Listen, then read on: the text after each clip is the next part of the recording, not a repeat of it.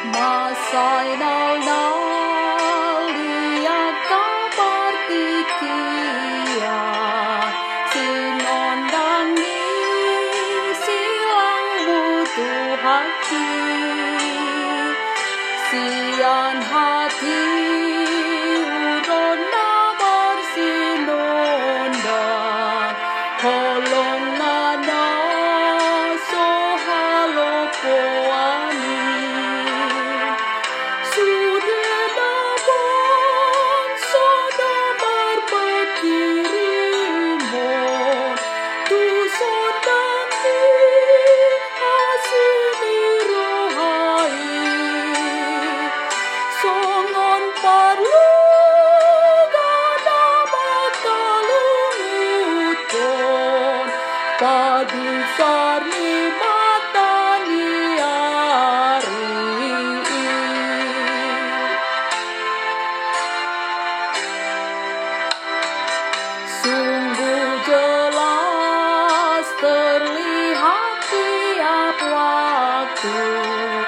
Cahaya kasih setia Tuhanku terpancar sinar terang dari wajah-Mu, kasih penuh yang tiada batasnya.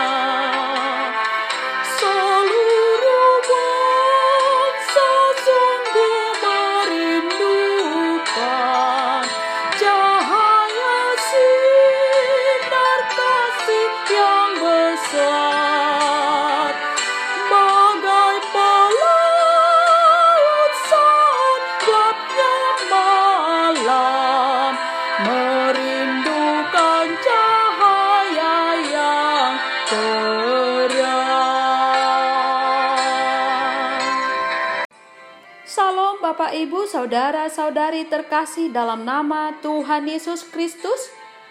Kami dari Yayasan Badan Kerjasama Marturia mengucapkan selamat beraktivitas bagi kita. Sebelum kita memulai aktivitas kita, terlebih dahulu kita merenungkan firman Tuhan. Tema renungan kita pada pagi hari ini adalah Nantikanlah Pertolongan Tuhan. Tertulis di dalam Yesaya delapan ayat tujuh belas. Beginilah firman Tuhan. Dan aku hendak menanti-nantikan Tuhan yang menyembunyikan wajah-Nya terhadap kaum keturunan Yakub. Aku hendak mengharapkan Dia. Demikian firman Tuhan. Saudaraku yang terkasih, dalam suasana hidup yang penuh dengan tantangan, masalah dan keinginan, banyak orang yang mencoba mencari solusi dengan pergi ke tempat alternatif, mencari kekebalan dan dari kuasa kegelapan, mencoba mendapatkan kekayaan dari dukun atau orang pintar. Hal seperti ini merupakan manifestasi keinginan manusia terhadap hal-hal yang ingin dicapai. Ini bukan hanya cerita dulu, tetapi betul-betul masih terjadi sampai sekarang. Coba kita lihat di Pucuk Buhit Samosir.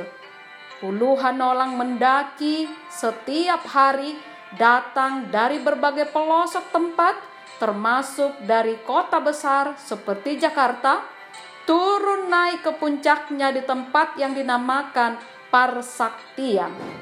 Di situ ada tempat penyembahan berisi telur, jeruk purut, dan berbagai sesajen lainnya. Ada orang yang siar-siaron, katanya sakti dimasuki roh leluhur yang disebut sumangot. Mereka datang untuk meminta pertolongan untuk mendapatkan kekayaan, pangkat, kesembuhan, keturunan, dan berbagai cita-cita yang belum tercapai. Dalam kepanikan dan kekhawatiran menghadapi berbagai kesulitan, orang sangat mudah sekali melarikan diri mencari nasihat kepada orang yang katanya pintar. Saudaraku yang terkasih, Yehuda pernah mengalami hal semacam ini. Mereka kehilangan arah kehidupan, tetapi kemudian mereka sadar dan yakin bahwa hanya Tuhanlah yang harus mereka akui Hanya kepadanyalah mereka takut dan gentar. Karena itu, mereka hanya menanti-nantikan Tuhan saja. Saudaraku yang terkasih, kita harus belajar peka terhadap peringatan yang Allah berikan. Kita juga harus yakin bahwa mempercayai Allah adalah pilihan tepat. Di saat Tuhan mengizinkan masalah menimpa kita, mari kita memandang dan mencari petunjuk dan pertolongan pada Tuhan Yesus saja. Dialah yang menantikan, dialah yang kita nantikan pertolongannya, dialah pengharapan kita satu-satunya. Amin. Mari kita berdoa. Tuhan, dalam segala keadaan, kami tetap menantikan wajah Tuhan dan mengharapkan pertolongan-Mu saja. Amin.